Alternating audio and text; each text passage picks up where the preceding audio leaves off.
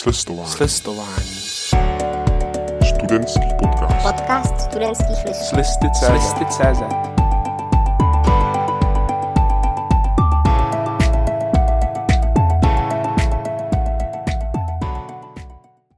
Vážení posluchači, vítejte u další epizody eh, podcastu Slistování. Jeden jsme vynechali, eh, srpnový podcast jsme neměli, ale o to zajímavější bude tenhle, protože se jedná o eh, díl výjimečný a to tím, že je předvolební. Volby se nám blíží a volbami žijou celé studentské listy svým způsobem, tak, tak se na ně podíváme právě i ve slistování. Jsme tady tentokrát ve čtyřech a kromě mě Filipa Svobody, čím se vám tímto tady představuji pro ty, co nás třeba pravidelně neposloucháte, je tady Vojta Petrů, který u nás vede politickou rubriku. Ahoj Vojto. Ahoj. Je tu, je tu Dora Černeková, redaktorka studentských listů. Ahoj. Ahoj. A v neposlední řadě je tady Alex Romancov. Ahoj i tobě. Ahoj. Nemá cenu to natahovat. Máme několik maličkých témat, která probereme, ale všechna se tedy budou týkat voleb, takže pokud vás třeba politika vůbec nezajímá, tak si můžete tenhle, tenhle díl nechat ujít. Na druhou stranu bych vám doporučil, abyste se ho poslechli, protože volby do poslanecké sněmovny, které se uskuteční tak uh, myslím si, že můžu mluvit za všechny, když řeknu, že jsou uh, velmi důležité. Důležitý, možná důležitější než jindy. Pojďme, pojďme se na to podívat.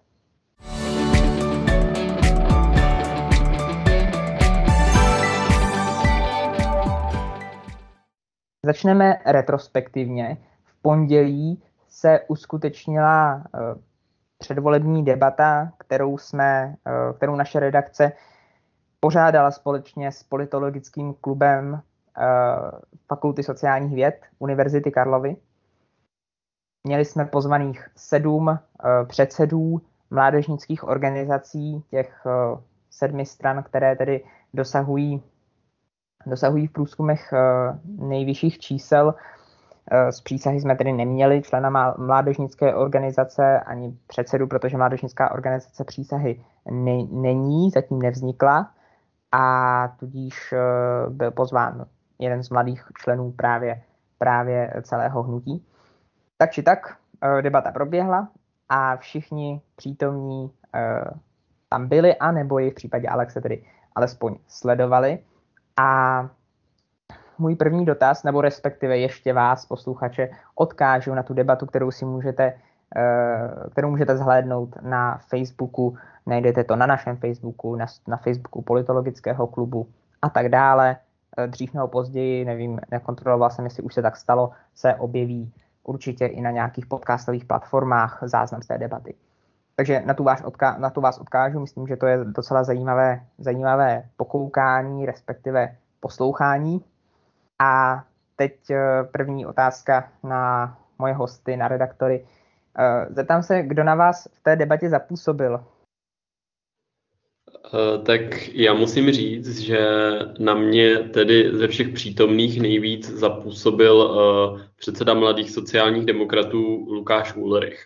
Nikoliv, řekněme, názorově nebo, nebo tím, co, co kdo prosazoval nebo uh, proklamoval, to, to teď nehodnotím, ale tím vlastně způsobem vystupování, který mi přišel velmi takový energi, energický, nebál se nebál se vlastně do, do těch uh, soupeřů jít a myslím si, že uh, to té debatě dávalo takovou, řekněme, energii a, a dynamiku. Ale i když, i když musím říct, že i ohledně toho obsahu, toho, toho co říkal, tak, uh, tak mi přišel tak mi to přišlo velmi zajímavé, protože a myslím si, že to může být zajímavé i z toho pohledu, že jak víme, tak eh, ČSSD eh, mladí, mladí lidé příliš nevolí, respektive posled, podle posledního průzkumu CVVM měla v té nejmladší skupině do 30 let zhruba, zhruba 1%. takže v tom Lukášovi Ulrichovi teda myslím, musím říct, že už dřív vidím jako osobnost, která by té ČSSD, potažmo levici, mohla, mohla nějaké mladé voliče přivést nebo být v tomhle určitou mladou nadějí. A musím říct, že ta pondělní debata tohle ve mně jenom utvrdila, to, to jeho vystupování tam.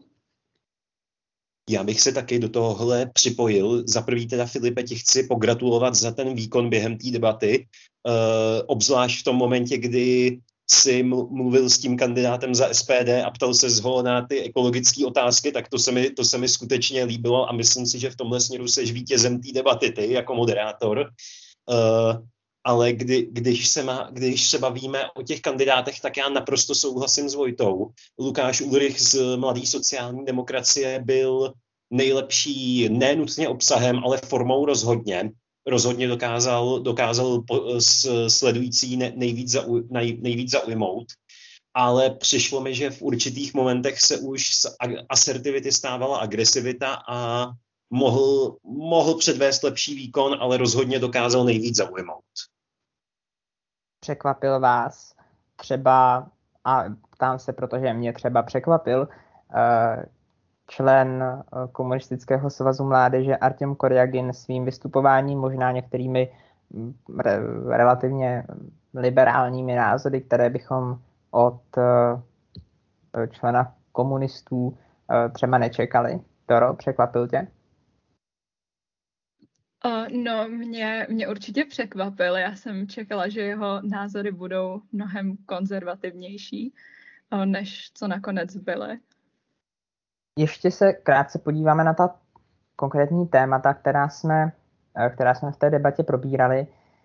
Uh, ohledně bydlení, padlo tam, nebo byl tam hlavně asi nějaký velký uh, rozpor mezi, mezi uh, příklonu k například družstevnímu bydlení a, a příklonu k podpoře developerských projektů. Myslíte si, že téma bydlení, nebo respektive téma bydlení bylo všemi těmi kandidáty, všemi těmi hosty označeno za jedno z nejdůležitějších, nebo vůbec nejdůležitější pro mladé lidi v následujících volbách. Přesto myslíte si, že eh, je komunikováno takovým způsobem, že může rozhodnout o přízni voličů k jedné či druhé straně, k levici, pravici, k sociálním demokratům, nebo eh, na druhé straně spektra ke koalici spolu? Já myslím, že ne. Eh, z toho důvodu právě, jak jsi říkal, že mě, alespoň za mě to tak je, tam absolutně chybí srozumitelná komunikace toho tématu za mě. Někdo někdo, kdo smýšlí pravicově na politickém spektru, nabízí něco, z levicového spektra někdo nabízí něco dalšího, ale ta komunikace je taková, že podle mě člověk, který se tím ak- nějak aktivně nezabývá, se, tím, se v tom vůbec nemá šanci orientovat. Takže navzdory tomu, že je to důležitý, tak zatím za mě je to špatně uchopený téma. Já musím souhlasit, protože právě na tohle jsem eh, tou otázkou narážel a, a vlastně eh, to bylo, vlastně je to jako určitě tou složitostí toho tématu do jisté míry, protože je mnohem ekonomičtější třeba než právě téma životního prostředí, které je pro mladé poměrně, troufám si říct, srozumitelné. Máme několik možností v postupu vůči životnímu prostředí, ekologii, zelené politice a tak dále. A všechny se zdají poměrně zřejmé, i když samozřejmě i zatím se nějaká čísla najdou. Každopádně to bydlení, eh, to bydlení je prostě eh, složitější a, a ti politici mají větší problémy s tím vysvětlením toho tématu a co přesně s tím chtějí dělat. Notabene, když eh, se o tomhle problému mluví už eh, dlouhé roky a, a i když se vyzkoušely vlastně různé přístupy, tak eh, ceny bytů stále rostou a tak dále a tak dále. A tak dále. To je tedy můj dojem, můj dojem z, toho, z, těch, z těch dvou tématů. Třetím tématem bylo školství.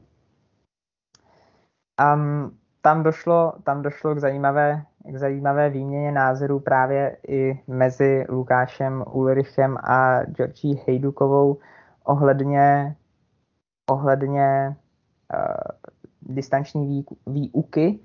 Kdy Lukáš Ulrich tedy vycházel hlavně ze svých zkušeností, protože sám je středoškolským učitelem. A jak jste vnímali, jak jste vnímali tuhle slovní přestřelku? Máte k tomu někdo nějaký, nějaký zajímavý postřeh k tomu, co se, co se diskutovalo v oblasti školství? No tak mně přijde, že se nedá jako úplně říct, jestli se ta distanční výuka povedla nebo ne, protože na každé škole to probíhalo jinak. Třeba zrovna u nás na škole to učitelé zvládli velmi dobře, ale někde se to prostě až tolik nepovedlo. A mně přijde, že se to právě nedá až tolik porovnávat. Nám se pak podařilo vlastně z eh, Markéty Plesníkové, což je předsedkyně Mladého ANO, dostat informaci, že eh, v případě, že by se uvažovalo o nějakém dalším lockdownu, respektive nějaké hybridní distanční výuce, něco na ten způsob, takže by zvažovala podporu takového, takového hm, rozhodnutí. A čísla ohledně covidu sice nejsou nějak šílená zatím, na druhou stranu rostou a je před volbami, je vlastně úplně to tež, co se dělo loni, tak je před volbami a samozřejmě vláda nechce uzavírat, uzavírat, nechce činit nepopulární rozhodnutí typu uzavření škol. Tak mě zajímá, jestli si myslíte, že po volbách a jakože po volbách ještě nějakou dobu bude o uh, situaci kolem, kolem uh, covidových restrikcí rozhodovat právě tato vláda, tak uh, jestli si myslíte, že k něčemu takovému může dojít? Tak já si myslím, já si myslím, že může. To je teda můj osobní názor, ale už když vlastně na jaře eh, v květnu se ty školy po hrozně dlouhé době znovu otevíraly, tak tam byl eh, všichni, všichni eh, nebo byl tam přítomný takový ten pozitivní vlastně jako étos nebo, nebo ten narrativ, že že vlastně to byla poslední distanční výuka vůbec, že už nikdy žádná distanční výuka nebude. Já jsem tohle vždycky, k tomuhle jsem byl vždycky trošku jako skeptičtější, trošku zdrženlivější, protože já si myslím, že distanční výuka ještě určitě poslední slovo neřekla. A to teďka pominu, eh, že jsou vlastně, že běží diskuze do budoucna o nějakých hybridních formách výuky, kdy žádná pandemie nebude. Že, že by to vlastně něco takového pro, pro školství mohla být budoucnost.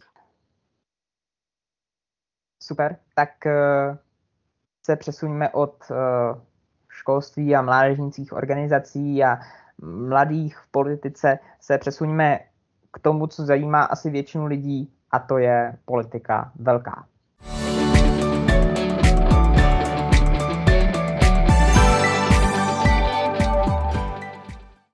Rozbíhá se, nebo eh, v tomto týdnu se rozeběhla už taková ta horká kampaň, takové to finále, kdy takový ten sprint do cíle, kdy strany nasazují to, ty, ty těžké stroje, ty, ty největší zbraně, které mají. Kampaň se přesouvá do, do, do finále, musí ukázat ostré lokty. Prostě a jednoduše eh, jsme na konci. Volby jsou příští týden v pátek a tak už není času na zbyt. Právě kampaně byly jedna z věcí, kterou jsem zmínil a která se hodně řešila minimálně tedy v mediálním prostoru. Hodně, nebo mně osobně se teda zdá, že se kampaně v tom posledním týdnu dost proměnily. A mě by zajímalo, které se podle vás proměnily k lepšímu a které naopak, eh, které naopak ztrácí v tom závěrečném sprintu za mě, když se na to podívám eh, z nějaké větší retrospektivy, tak eh, podle mě, jestli, jestli někdo může být, může být spokojený, tak, eh, tak lidé, lidé z koalice spolu, protože ten, ta jejich kampaň podle mě od, někdy od toho, od toho bř, března tohohle roku, nebo nevím kdy, kdy, kdy už jako odstartovala, tak zažívá podle mě vzestup kdy je to, je to s každým měsícem čím dál lepší. Ne, že by to bylo něco, skvěl, něco skvělého, něco, co jsme tady ještě nikdy neviděli, ale skutečně oni z té trojice těch lídrů zvládli vytvořit uh, jakousi fungující, fungující, jakýsi fungující tým, uh, zvládli z toho, z toho z toho svého loga, z toho spolu udělat fakt, fakt fungující značku a povedlo se jim, povedlo se jim to, podle mě to, co chtěli. A to znamená, že podle průzkumu zatím asi uh, vypadá to, že před, předběhnou koalici Pirátů a starostů, i když uvidíme, to, to je pořád asi v rámci statistické chyby a mají, mají dost, dost silnou šanci atakovat vládnoucí hnutí ano. Co se týče Pirátů a starostů, tak uh, tam teďka podle mě došlo k jakési resuscitaci té kampaně, kdy během léta to bylo, to působilo skutečně zvláštně, kdy se na ně svrhla smršť těch, těch dezinformací, kterým nějak efektivně nedokázali čelit a kdy z jejich, z jejich štábu vycházely takový podivný, uh, podivný nápady na tu kampaň, který, který asi nikoho moc nepřitahovali. Teďka, když se člověk podívá na ty, na ty jejich billboardy, tak je to lepší. Z, zase podle mě to nenatchne, ale ani neurazí, stejně jako v případě spolu, takže za mě se jim to povedlo nějak docela úspěšně, úspěšně oživit. A uvidíme, uvidíme jestli, jestli se jim to jestli se jim to vrátí, anebo jestli se ukáže, že v tom létě bylo, byla nějak, byl nějaký krach té jejich kampaně rozhodující. Ještě co se týče hnutí, ano, tak tam podle mě taky dá se říct, že letos nikdo, nikdo neurazil, ale, ale ani nenatchnul, protože tohle je eh, to co, to, co předvádí hnutí, ano, to je jako z klasický díly, dílny Marka Prchala, ale zároveň se na, se na to člověk nepodívá a řekl by si, že by v tom, alespoň v tom posledním měsíci, Babiš předváděl nějaký majstrštyky. Je to prostě, uh, řekl bych, že je to dost vyrovnaný podle i těch průzkumů a skutečně nezbývá, než počkat na, na příští sobotu, kde, kdy se konečně ukáže, kdo z koho. Tak já musím říct, uh, jsou to zhruba tak tři měsíce, kdy jsem si povídal uh, s jedním uh, mladým politikem z koalice Spolu, a který mi řekl, že uh, že měli jako v rámci koalice nebo v rámci strany um, vlastně původně z té pirátské kampaně strach, ale nakonec, protože víme, že uh, kampaň Pirátů dřív byla, byla velmi jako dobrý, dobrá, jo, uh, prostě uměla zaujmout, jo. Byl tam, byla tam, je, je znát jako snaha cílit na mladé, podařilo se jim velmi efektivně využívat k tomuto i sociální sítě. Ale ta kampaň dopadla tak, jak dopadla, eh, alespoň, alespoň z počátku v průběhu léta. Eh, ale teď musím říct, že když jsem se díval ať už na sociální sítě Pirátů, anebo na, na další jako jejich způsoby kampaně, tak jsem si řekl, Piráti jsou zpátky. Jo. To prostě uh, v poslední době mi to přijde, že ty, že ty jejich kampaně uh, opět jsou takové, snaží, snaží se zaujmout, uh, je tam nějaká snaha využívat vtipy, mnohem hodně propagují vlastně tu svoji kampaně pro mladé, která se duší jmenuje Není nám to kradení, v rámci ní ty témata, kterými jsou Piráti známí, a kterou, u nichž bylo kritizováno, že zpočátku, zpočátku léta upozadňovali, ať už jde o manželství pro všechny nebo legalizaci marihuany. A mm, musím říct, že tedy že tady pozoruju, pozoruju u Pirátů a starostů opravdu obrovský skok, ale abych nemluvil o nich, tak ještě krátce uh, ke koalici spolu. Uh, u ní u ní si myslím, že to je kampaň, která neurazí ani nenatchne. Oni tak jako míří na ty svoje voliče. Um, asi, asi nejzajímavějším prvkem jsou uh, ty billboardy a ty plagáty, uh, hrozba, kterou musíme zastavit, lomeno uh, změna, která něco, zkrátka změna, na které jsou vlastně vyobrazeni uh, lídři koalice spolu. A tím je ODS známá, že, že uh, už dříve, když nekandidovala v rámci koalice spolu, tak trošku cílila nebo tam měla v té kampani tu antibabišovskou jako notu. Já musím souhlasit s tou mm, nějakou resuscitací kampaně uh, Pirstanu, která se podle mě změnila, proměnila úplně nejvíc. Oni taky začali využívat tu uh, ne zkratku, ale takový ten uh, název, uh, vtipný název Pirátostan, kdy tedy Andrej Babiš v negativním smyslu používá obdobu Pirátostán, která samozřejmě naráží na ty, na ty západoazijské státy, tak, tak Pirstan, ta ona koalice, se toho, se toho ujmula, jenom odebrala tu čárku a začala to používat. Otázka jestli na takovéhle, takovéhle fígle není úplně pozdě. Ale když už jsme právě u nich, tak v posledních televizních debatách, respektive hlavně v té, v té super debatě na CNN Prima News, zaujal a hodně, hodně se kolem něj vytvořil tako, tako, takový hype kolem Víta Rakušana, který tam byl a nebyl tam Ivan Bartoš jako asi uh, lídr zatím asi té silnější z těch dvou stran. I když i to je otázka, mluví se o tom, že kroužkování by mohlo starostům zajistit více křesel v poslanecké sněmovně, než by měli Piráti. A Mluvilo se i o tom, že by, že by eh, Vít Rakušan místo Ivana Bartoše mohl zavítat i do super debaty eh, na české televizi, která se odehraje eh, v příští středu večer, mám ten dojem. Tak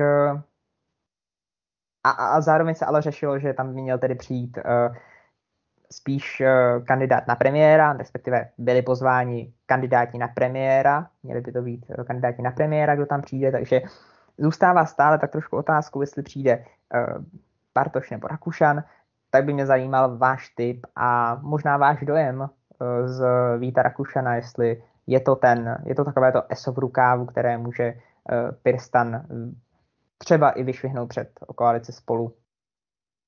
Já si teda netroufnu odhadovat, jestli na tu super debatu v české televizi přijde, protože Česká televize stanovila jasnou podmínku, aby tam přišel kandidát na premiéra, takže to by, to by od Pirstanu asi bylo jakýsi porušení pravidel, který si nemůžou dovolit.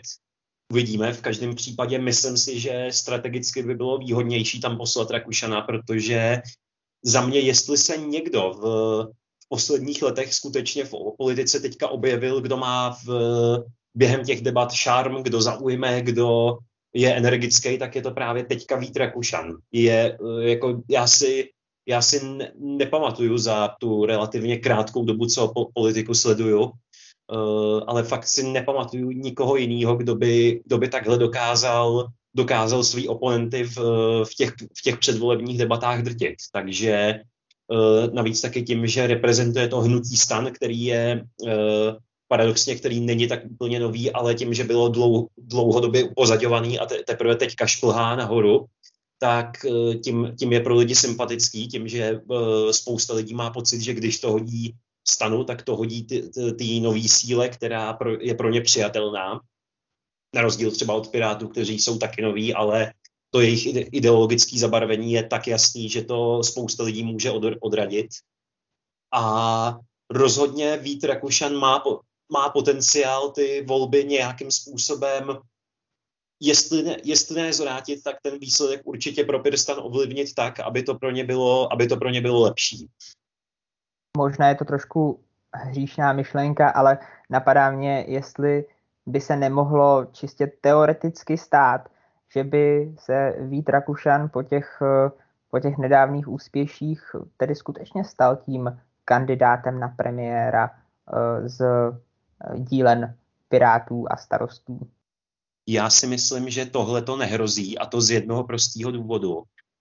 Ať už si teď, teďka to premiérský křeslo vezme Babiš nebo kdokoliv jiný, tak si to vezme do období, který je fakt nezávěděný hodný. Blíží se ekonomická krize, eh, stále se bude, bude řešit covid eh, a tak dále a tak podobně. To, to znamená, že já myslím, že Vít Rakušan v tomhletom Eh, bude, bude jednat, jednat dost pragmaticky a to, že to radši nechá Ivan, Ivanu Bartošovi a počká si třeba až na příští volební období. Kdo mě ještě hodně zajímá, tak je Robert Šlachta, respektive hnutí přísaha. Přísaha se ve volebních průzkumech, eh, pardon, eh, ve volebních průzkumech pohybuje na nějaké sinusoidě, mám dojem. Jednou vyletí, jednou zase spadnou, jednou to vypadá, že budou mít 5,5%, hm, někdy to vypadá, že, že nedosáhnou ani na 3. V tom, v tom posledním uh, nějakém trendu jsme mohli vidět uh, jistý pokles volebních preferencí a mě zajímá, čím to může být. A mám takovou teorii, zkuste mi uh, potvrdit nebo vyvrátit nebo o ní nějakým způsobem zaspekulovat, že, že jde o ty debaty. Že Robert Šlachta a hlavně tedy jeho, jeho lídři v jednotlivých krajích prostě nemají třeba ty zkušenosti a třeba ty retorické schopnosti, schopnost zaujmout, zvolit uh, atraktivní projev, atraktivní téma, jako, jako kandidáti z ostatních stran. Může to, může to být uh, ten faktor, který ovlivňuje uh, volební preference a který může uh, třeba způsobit i to, že přísaha se jako sedmá strana do do sněmovny nedostane. Samozřejmě eh, jako sedmá strana záleží taky, jestli se do sněmovny dostanou komunisté a sociální demokraté. To je taky samozřejmě ještě otázka, otázka ke zvážení. Ale ptám se tedy hlavně tedy teďka na přísahu, jak přísaha zvládá ty poslední dny, ten poslední týden, 14 dní před volbami. Tak já si myslím, že to, co jsi říkal, že jsi to popsal naprosto přesně. Um, že vlastně uh, on od počátku, ten politický příběh jako Roberta Šlachty, který napsal tu svoji knížku o tom, jak bojoval proti těm uh, zlotřiným korupčníkům, tom jezdil na nějaká ta autorská čtení a tam na něj lidi volali, běžte do politiky, vy byste jim tam ukázal, vy byste s nima zatočil. A, a jemu se tenhle Eh, étos eh, toho protikorupčního bojovníka ehm, jako vlastně podařilo, podařilo kolem sebe tu auru udržet, tak to, to je sice všechno eh, jako pěkný, ale k tomu, abyste založili politickou stranu, tak, tak nestačí Robert Šlachta, ale je, je tam potřeba, že jo, k tomu, k tomu víc lidí, víc alespoň trošku schopných a známých lidí, což v případě přísahy uh, prostě, prostě se, se jí tohle, tohle nepodařilo uh, vlastně někoho podobného přilákat. Um, když se podíváme na ty debaty, tak když tam vystupují nějací, možná ani tak třeba by nešlo jen jak si zmiňoval o ty retorické schopnosti, o tu, o tu možnost zaujmout, jo. ale tam vystupují vyloženě jako no-nameové, jo. lidi, který prostě v těch krajích nikdo nezná, jo, prostě lidi, kteří, kteří nemají žádné jako nějaký zkušenosti politický dosavadní s tím, že v tom kraji něco dokázali. Jo. To jsou velmi často prostě lidi, um, kteří jsou, ne, nebo nechci to jako nějak generalizovat, jo, ale ale prostě tam tenhle problém vidím, jo, že to jsou buď to lidi, který teda Robert Šlachta zná jako od policie, anebo to jsou nějací řadoví zaměstnanci například. A prostě jako, myslím si, že ten problém je naprosto jako očividný. Česko je prostě nastavený v těch volbách a to s tím souvisejí ty debaty, že jo, takže že ten systém je nějakým způsobem decentralizovaný, ty volby probíhají v těch kraj, krajích a to je prostě jako kámen úrazu přísahy. Um, kdyby jsme byli třeba na Slovensku nebo ostatně diskutovalo se o tom v souvislosti se zrušením volebního zákona i u nás v Česku a byl by jeden celostátní lídr pro jednu celostátní kandidátku, tak bych Robertu Šlachtovi dával jako opravdu velké šance a myslím si, že ty preference by byly úplně někde jinde. Ale my žijeme v Česku, v Česku, kde jsou ty pravidla nastavená tak, jak jsou nastavená a proto prostě eh, v tom vidím ten, nebo tím podporuji tu svoji myšlenku eh, osobní, že si myslím, že přísaha nakonec eh, neuspěje. Možná, možná za, za tenhle svůj odhad budu, budu potom litovat, ale, ale myslím si, že, že opravdu to je něco, na co Robert Šlachta prostě doplatí. Já jsem jenom ještě chtěla říct, že za mě podle mě mají nejenom nevýrazný lidi, ale ani ten jejich program právě ničím nevybočuje. To je pravda, to je jedna z věcí, se kterou jsme se setkali právě třeba při přípravě té uh, pondělní debaty. Uh, dělali jsme si samozřejmě rešerše k tomu, jaká strana si o čem co myslí a čerpali jsme samozřejmě primárně z těch programů a nutno říct, že u většiny, u většiny nějakých témat, tak u přísahy uh, se objevovaly objevovaly jenom otazníky, protože ten program vyjmenovává spoustu problémů, které je potřeba řešit, ale řešení ve většině případů nebo ve, ve spoustě případů, nechci říkat většině, protože, protože to nemám spočítané, ale ve spoustě případů prostě řešení nenabízí. Pryč od přísahy, ale zůstaneme ještě u těch stran eh, na hranici, na hranici eh, té pětiprocentní hranici, která je potřebná, kterou je potřeba překonat pro vstup eh, do sněmovny. Už jsem zmínil sociální demokraty a komunisty. Myslím si, že ty další strany už mají ten, ten toto, tu sněmovnu, že jí mají jistou SPD, se pohybuje pravidelně mezi 8 a 11 eh, procenty, takže tam, tam už není příliš pravděpodobné, že by se měli přiblížit té, té 5% hranici. Takže nám zůstává ČSSD a, a KSČM. Zajímalo by mě, co si myslíte o těchto dvou stranách. Já si dovolím ještě před vámi eh, vyslovit takový eh, skromný tip. Myslím si, že s tím, jak vystupují v těch eh, kampaních právě teďka na konci obě ty strany, tak ještě před několika měsících to typnul přesně naopak, ale myslím si, že sociální demokracie se do a naopak u Naopak u KSČM o tom mám velké pochybnosti, protože jsou v poslední době velmi nevýrazní. Na druhou stranu zase mají nějakou stálou volební základnu. Co si o tom myslíte vy?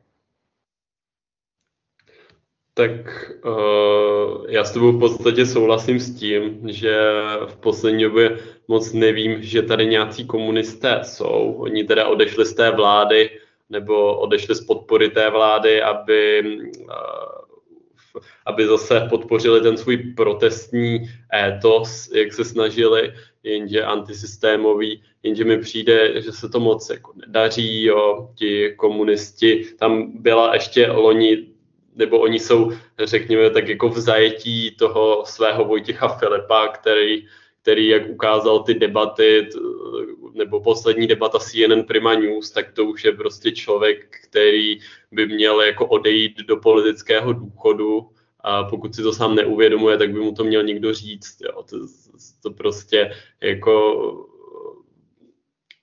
tam vidím jako tenhle problém, že jako u, u strany, jako u, u komunistů, že nemá prostě výrazného lídra, ten jejich program je velmi jako konzervativní, očekávatelný, uh, nesnaží se zaujmout něčím novým, nesnaží se prostě jako cílit na ty, na ty jako mladší voliče, jak se o tom jako často mluví, jo.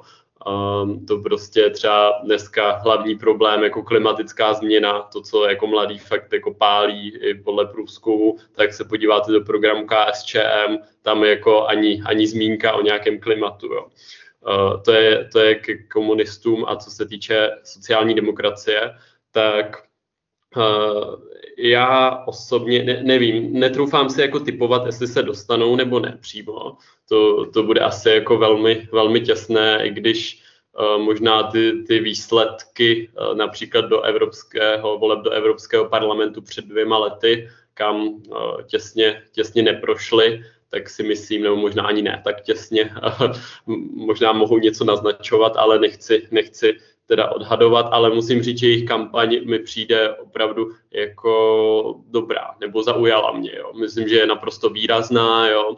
snaží se varovat před tou vládou uh, ANO a ODS údajnou, která vám uh, sebere ty vaše sociální jistoty, a která bude privatizovat nemocnice, školy, který vám sníží důchody, kteří vám zrušejí um, uh, slevy na jízdném. A takže tam si myslím, že to, že to poselství té kampaně je jasné, je poměrně výrazná. A bude to, bude to určitě jako zajímavé. Zaj, zajímavé i v souvislosti uh, s Janou Maláčou a Matějem Stropnickým, tou trajektorií, kterou jako naznačili v Praze. Um, myslím si, že Jana Maláčová, to je prostě, můžete s ní souhlasit, nesouhlasit, ale je to prostě autentická levicová politička jo? a myslím si, že jako v rámci, v rámci strany má jako velkou budoucnost. Ty úvahy o tom, že by kandidovala nebo že by v budoucnu mohla být jako předsedkyně, se jako opakovaně objevují a zajímalo by mě, uh, jaký to teda bude mít dopad, protože ty preference vidíme, jsou takové stále, jaké jsou, ale uh, myslím si, že bude zajímavé sledovat, jestli ta podle mě povedená kampaň sociálních demokratů a také právě ta poměrně výrazná, výrazná nebo aspoň medi, alespoň mediálně výrazná trajektorie naznačená v Praze Janou Maláčovou ve spolupráci s Matějem Stropnickým, jestli tohle to nějakým způsobem zabere. Takže uvidíme uvidíme, já jsem si, já jsem si typnul odvážil a zpětně toho lituju. Eh, typování výsledků, ať už politických nebo sportovních, je důvod, proč eh, nesázím, protože mi tyhle typy pravidelně nevychází. Dost, eh, dost k predikcím, dost k hádání, typování, jak volby dopadnou a pojďme se na závěr podívat, jak pokrýváme, jak jsme pokryli první část a jak pokryjeme tu finální část voleb na studentských listech.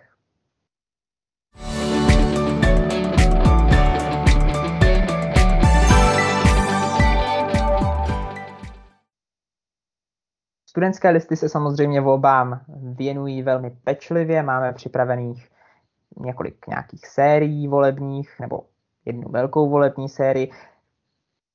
Nedokážu to úplně přesně popsat, ale od toho je tady Vojta Petrů, který se který tu politiku eh, u nás řídí a celou tu volební, celé to volební šílenství u nás se snaží eh, nějakým způsobem zorganizovat a, a daří se mu to velmi úspěšně, nutno říct. Tak, eh, tak tě prosím, Vojto, jestli bys nějakým způsobem řekl našim posluchačům, co můžou očekávat v tom posledním týdnu a na co se těšit a jak tedy volby pokryjeme. Mm-hmm, moc rád, tak uh, pokud posluchači patří k pravidelným návštěvníkům našeho webu, tak si možná všimli, že už začátkem září nám na, nahoře těsně pod, pod naším logem přibyla nová sekce volby vedle těch našich tradičních, ve které všechny články týkající se voleb najdete vešké ohledně naší volební série. Jinak my samozřejmě už teďka některé články k volbám, které pro vás připravujeme, jste mohli, jste mohli na našem webu spozorovat. K tomu, těm patří v první řadě naše série rozhovorů s několika mladými kandidáty. Už vyšel rozhovor s Kateřinou Stojanovou, s mladou pirátkou kandidující Ústeckém kraji ze čtvrtého místa a také rozhovor s Radimem Ivanem, který kandiduje tuším na 15. místě v Moravskosleském kraji za koalici Spolu. Uh, musím říct, že oba ty rozhovory jsou moc zajímavé a pokud uh, je diváci nečet, posluchači, pardon, ještě nečetli, tak bych je k ním chtěl pozvat. Ale ještě teda stručně k tomu hlavnímu, co přijde právě ten, ten týden před volbami. Připravujeme pro vás několik textů, ať už dozvíte se například o předsedech mládežnických organizací, kteří kandidují do sněmovny, jaké mají šance a porovnáme to například s Německem nebo se západní Evropou, kde je úplně běžné, že předsedové mládežnických organizací mají jisté místo v parlamentu a rozebereme, proč to v Česku tak není. Eh, přineseme vám také servis eh, o tom, co politické subjekty letos přináší mladých, mladým. Eh, vytáhneme body, které podle průzkumu jsou pro mladé důležité z jejich volebních programů. Přineseme také další rozhovory, přineseme praktické informace o tom, jak volit. A samozřejmě vás budeme, potom ještě připravujeme jedno takové překvapení, to, to se naši čtenáři dozví až v pátek, v první den voleb. A samozřejmě kolem voleb budeme vše vše pokrývat, ať už naším podcastem ad hoc, který by měl být ještě v sobotu večer, kde v rychlosti rozebereme výsledky voleb a, um, a ovšem ohledně voleb tedy budeme, budeme na našem webu informovat a budeme se snažit vše zasadit do kontextu hlavně uh, mladých lidí a zapojení mladých lidí, který se na studentských listech dlouhodobě snažíme přinášet. Moc díky za tohle vyčerpávající schrnutí a já tedy si dovolím naše posluchače ještě jednou vyzvat, eh, nebo respektive vyzvat, aby zavítali na náš web, aby si tam rozklikli tu kolonku volby na tom hlavním panelu úplně vlevo a aby si přečetli, co je zajímá a zároveň sledovali, co tedy eh, v následujícím týdnu, který nás ještě do voleb čeká a i, i, i po volbách. Určitě se eh, k ním budeme vracet, tak aby sledovali, co se v, tom, v téhle nově vzniknuvší rubrice objeví.